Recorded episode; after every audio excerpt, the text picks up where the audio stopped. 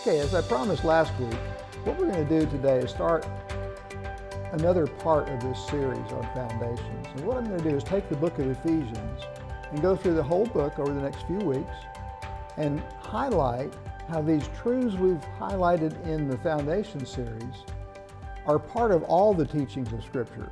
Who is God? What's He doing? What does that mean for us? Um, what is salvation all about? What is this new family we've got, the new resources we have, this new union we have, and how it really fits into everything that God is showing us through the Scripture. So let's jump in. Okay. Uh, as promised, this week we're starting Foundations, the, the second part of the series, on looking at the book of Ephesians and highlighting what's going on in the series uh, that we've just covered in the teachings of Scripture. Uh, you know, we've laid this foundation of the things God is doing, and here we're going to start with Ephesians chapter 1. I'm actually going to start in verse 3. The first couple verses are kind of a, hey, how you guys doing passage.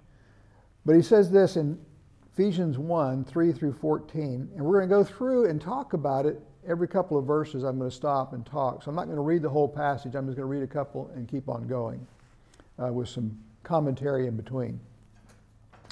All right, Ephesians 1 3 and 4 says this Blessed be the God and Father of our Lord Jesus Christ, who has blessed us with every spiritual blessing in heavenly places in Christ just as he chose us in him before the foundation of the world, that we would be holy and blameless before him. Now, in Ephesians, you'll see this term, in him or in Christ, repeated a lot. Because everything that God is doing is wrapped up in us being united with Christ and Christ being united with us. That is the cause of all the effects that God is looking for. There's nothing more powerful than being united with the Creator God of, of heaven and earth and everything, including us. But that union is something we will develop an understanding of probably for all eternity because He's an infinite Father that we have. But we're learning. What does that mean? Well, in this first couple verses, he said, He's blessed us with every spiritual blessing in heavenly places in Christ. So everything that we need to be blessed with is already ours in Christ. All right, so how do we unpack this marvelous resource center that we have as a joint heir with Jesus Christ? Well, he's going to teach us that. But he chose us. You know, last time we talked about being called and chosen and predestined and all that and what he's doing. He's making us like Christ. But he chose us, the Bible says, before the foundation of the world. That, and that word that is really important when you see something like predestined, that they be conformed to the image of his Son.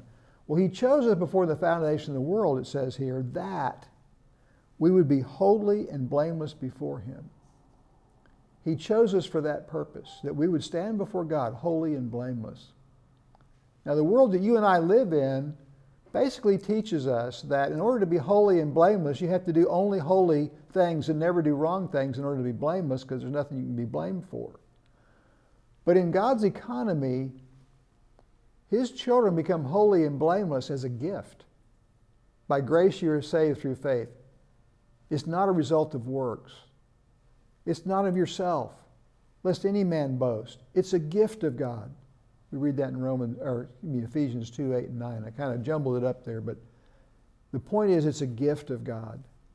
We receive the gift of righteousness, the gift of life. Um, that's so important to understand because the world you and I live in has taught us the complete opposite of that. You don't get anything for free on this planet. And what you do, somebody has an IOU slip that you had to sign. They gave you something, but you got to pay it back. They, they want that love and respect or whatever it is they gave you, they want it back. They want to be compensated and probably with interest. But his gifts are not like that. They are they are without repentance. The Bible says the gifts and the call of God are without repentance. They're irrevocable, what that word means there. He's not going to go back on his promises because the gift he gives us is not based on what we do, we earned it. It's based on what Jesus did. And so it's a true gift to us. And so we were chosen before the foundation of the world that we would be holy and blameless before Him. So we're chosen for that purpose. And the only way you get there is through the gift of righteousness, the gift that comes from God on the basis of faith, Paul talks about that gift of righteousness in, in Philippians chapter 3. It's not on the basis of works. And there's so much in, we'll see as we go through Ephesians and other books too, that uh, God is not looking for what we can provide. He's, he's asking us to receive and utilize what He provides. It goes on in very end of verse 4 and in verse 5 and 6 and says this In love, He predestined us to adoption as sons through Jesus Christ to Himself, according to the kind intention of His will to the praise of the glory of His grace, which He freely bestowed on us in the beloved, Jesus. Let's take those couple verses apart. He did this in love, not in, He wasn't perturbed with us. He didn't get, ah, oh, well, I'll just have to do it this way. No, He did it because He loved us. You know, God so loved the world, He gave His only begotten Son. So, in, in a loving way, in the, what is love? Doing the ultimate good for somebody else. Greater love is no man than this that he laid down his life for his friends. Jesus laid, laid down his life for us. He did us the ultimate good. So, in that mode of thinking, in that character, the power of his own character, because God is love, he predestined us to adoption as sons through Jesus Christ to himself. So he predetermined that through Christ we would become his children through adoption. Now, in our day and time, I have an adopted child. Um, in our day and time, some people believe that they're less than if they're adopted. But in reality, they're as much as any natural born child because, and maybe some people even believe more so, and they believe the scripture teaches that because adoption is something you choose to do as a parent uh, whereas sometimes a natural born child wasn't planned. Now, for God, everything is planned, but the deal is He brought us in.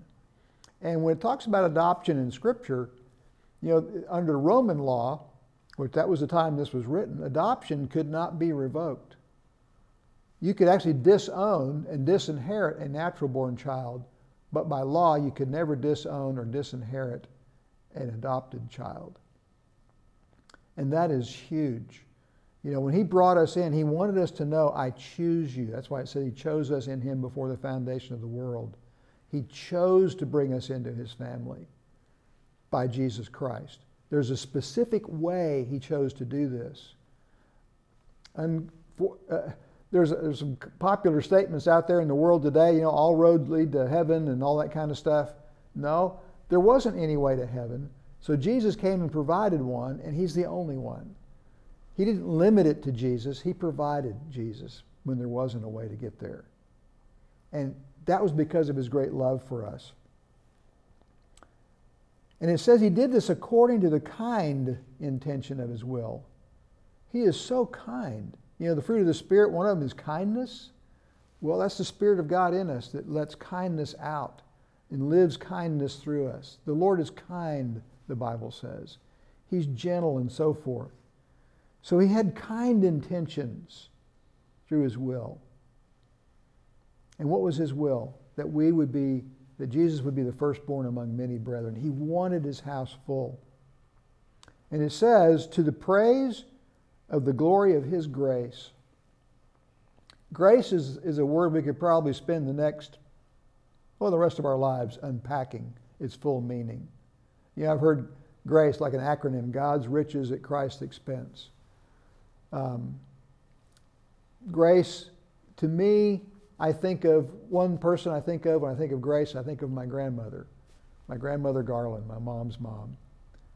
She was a gracious person. And in the Old Testament, it tells us God is gracious. He says that about himself I am gracious. Okay?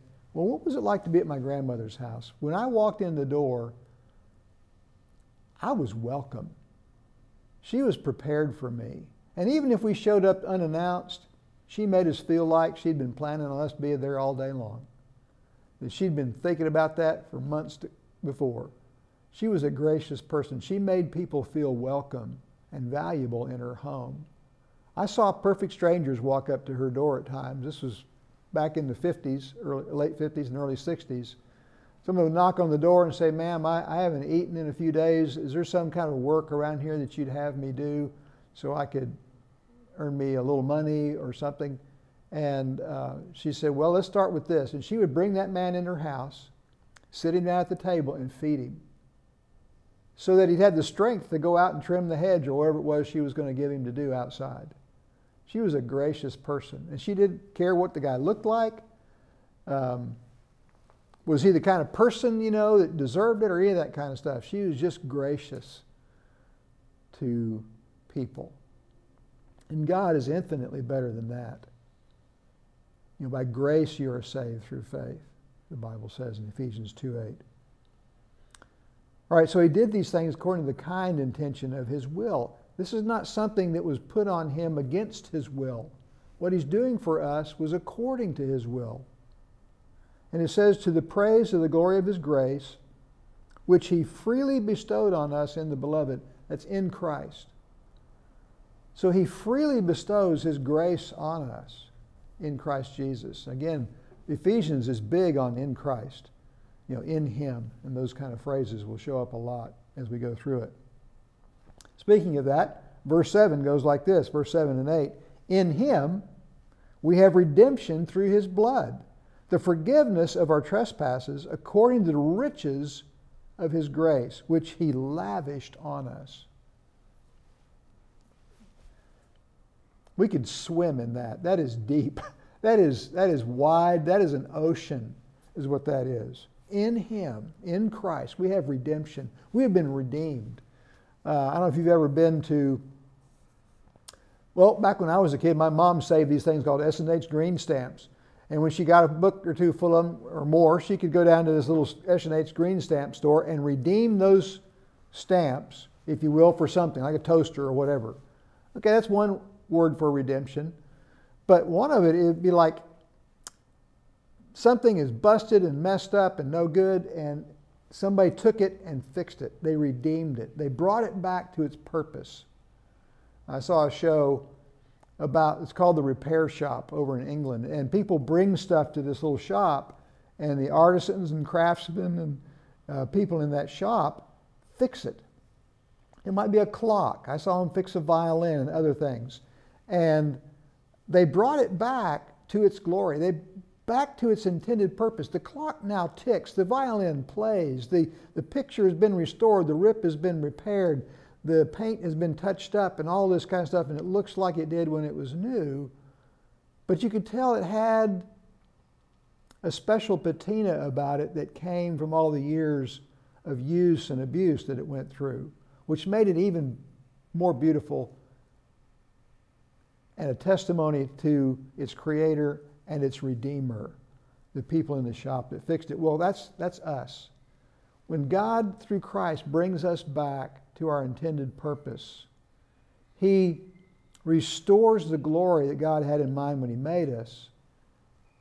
And it's even more glorious because we have a certain patina about us that testifies to not only the skill of the craftsman to create us, but the skill of the craftsman to redeem us and bring us back to our purpose.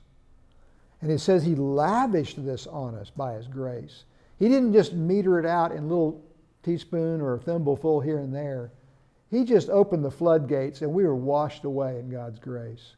He cleanses us, he restores us, he heals the brokenhearted, he binds up the limbs that are broken, and all kinds of things the Bible talks about uh, in regarding how God lavishes his nature his character, his love on us.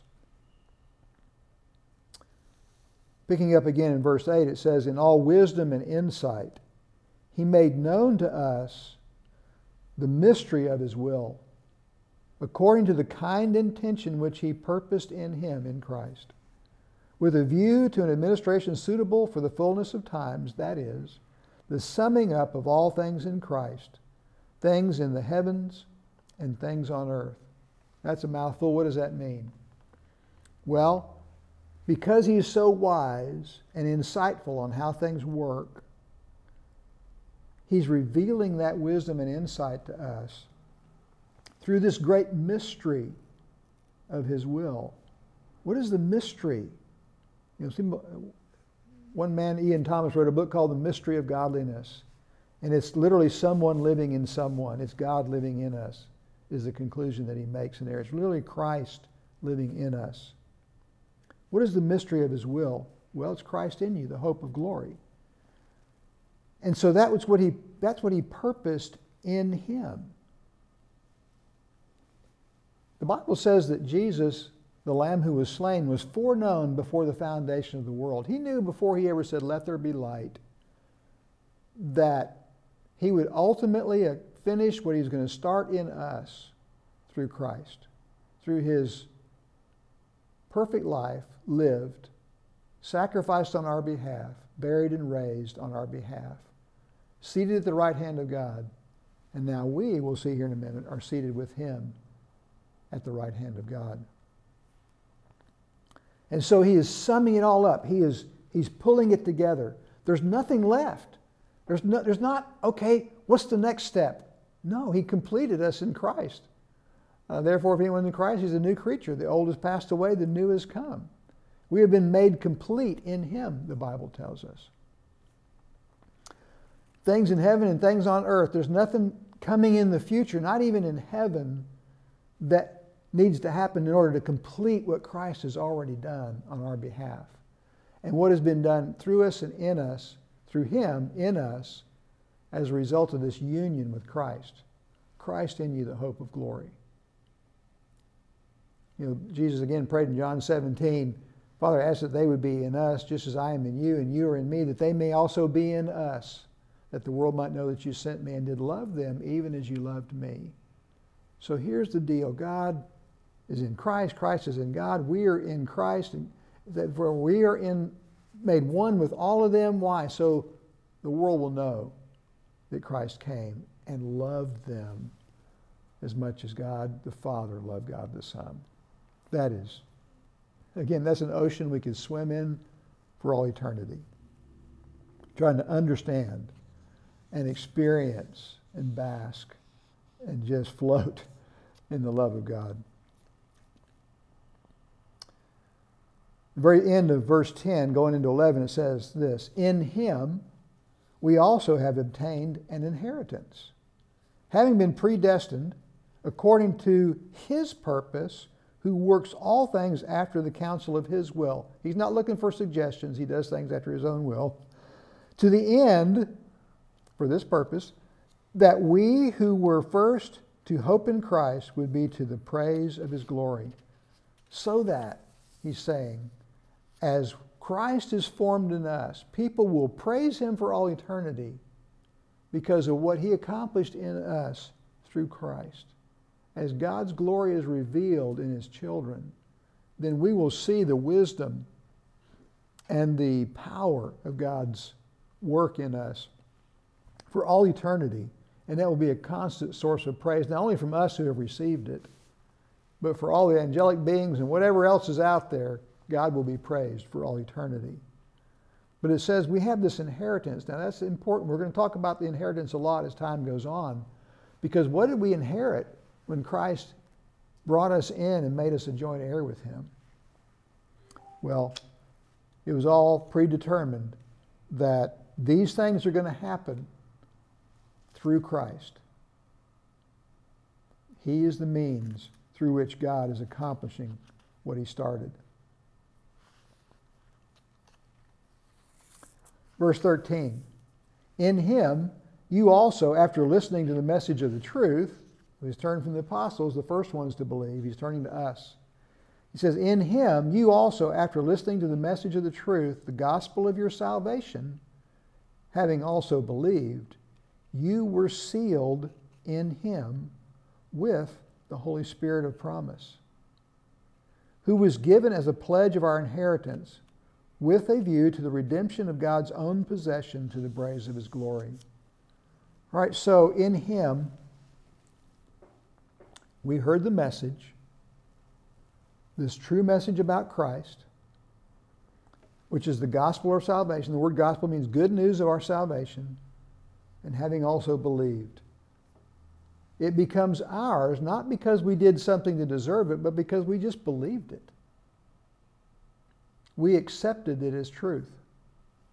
That's why all down through history in the scripture it talks about this person believed God, that person believed God, and what their faith got them. It, faith doesn't get you anything. You know, if I have faith, I'm sitting on a, on a tall stool right now, and I'm trusting this is going to hold me up. Well, my trust doesn't make it hold me up. My trust makes me sit on it. Okay? Trust doesn't make God faithful. But when we trust Him, we find out He is faithful. And salvation is like that. And it says, after believed, we were sealed in him with the Holy Spirit of promise. What is that seal? Well, it's a guarantee. It's a, here's my, here's my earnest. Uh, that's why it says, who was given as a pledge of our inheritance. You know, if I were to go to you and you were selling your house for a couple hundred thousand dollars and you said, okay, I want 200,000 for it. And I said, okay, I'll buy it. And you say, well, I got to have some earnest money. I, I give you a check for $200,000. Well, no, earnest money is supposed to be just a little bit, like 10%, maybe 20,000 or something like that. Well, when God gave us his earnest, the seal, the pledge that he is going to save us, what he gave us was himself. and you know, if you if, if you backed out, if I backed out of buying your house, you get to keep the earnest money. Well, if God backs out of his promise to save someone he has saved, guess what we get to keep? The Holy Spirit. Well, God's not going to back out. He's not going to lose his earnest money. He's not going to lose himself. So we can have absolute confidence that we have been redeemed and that our inheritance is as sure because when he gave us the pledge of his inheritance, yes, he gave us the whole deal. when he gave us himself in the, in the form of the Holy Spirit, the person of the Holy Spirit who lives in us. And that again will be to the praise of his glory he has taken us for his own possession. He said, The only thing I want out of this deal is you. Again, I love John chapter 17. Jesus said, Father, I ask that these will be with me where I am, that they may see my glory. The only thing I found in the scripture that Jesus asked for, in reward, so to speak, for coming to the earth and doing everything God asked the Father asked him to do, was us. He asked for us. He wanted us. That blows my mind. How did, how did, why? Well, the world tells us we're not worth anything until we become something. He tells us you're worth something to me, so I'm going to make you into something. What we become is not what makes us acceptable, it's the result of being acceptable through Christ. Now I'm going to finish this lesson with this passage out of Romans 10. It goes like this For the scripture says, Whoever believes in him will not be disappointed. For there is no distinction between Jew or, and Greek. For the same Lord is Lord of all, abounding in riches for all who call on him.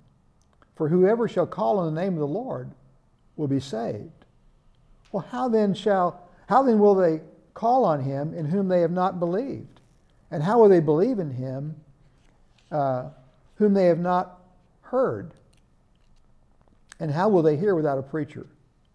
Or how will they preach unless they are sent? Just as it is written, How beautiful are the feet of those who bring good news, good news of good things. However, they did not all heed who heard the good news. For though, for Isaiah says, Lord, who has believed our report? So verse 17, Romans 10, 17 says this, so faith comes by hearing and hearing by the word of Christ. All right, so as you hear the gospel, this good news of what God is doing and offering to us as a free gift through Christ, If you believe that, if you receive that, the Bible says, and many received him, he gave the right to become the children of God, even to those who believed on his name. John 1:12. All right, so you have this gift that's offered, and all you have to do is receive it by believing that what God says is true and he's going to do what he's promised. Okay, that's it for today. We're going to pick up again next week uh, with Ephesians, rest of first uh, chapter one. So let's pray. Heavenly Father, we thank you that you're doing all these things according to your kind intention. And this is your will. No one is squeezing or pushing their will on you. You're actually offering your will to us, and that is to be brought in and sealed and made an heir with Christ based on your promise and our willingness to receive it by faith. Thank you that it's offered to each one who hears and each one who believes that they might receive it and rest in it and grow in it and learn about it for all eternity.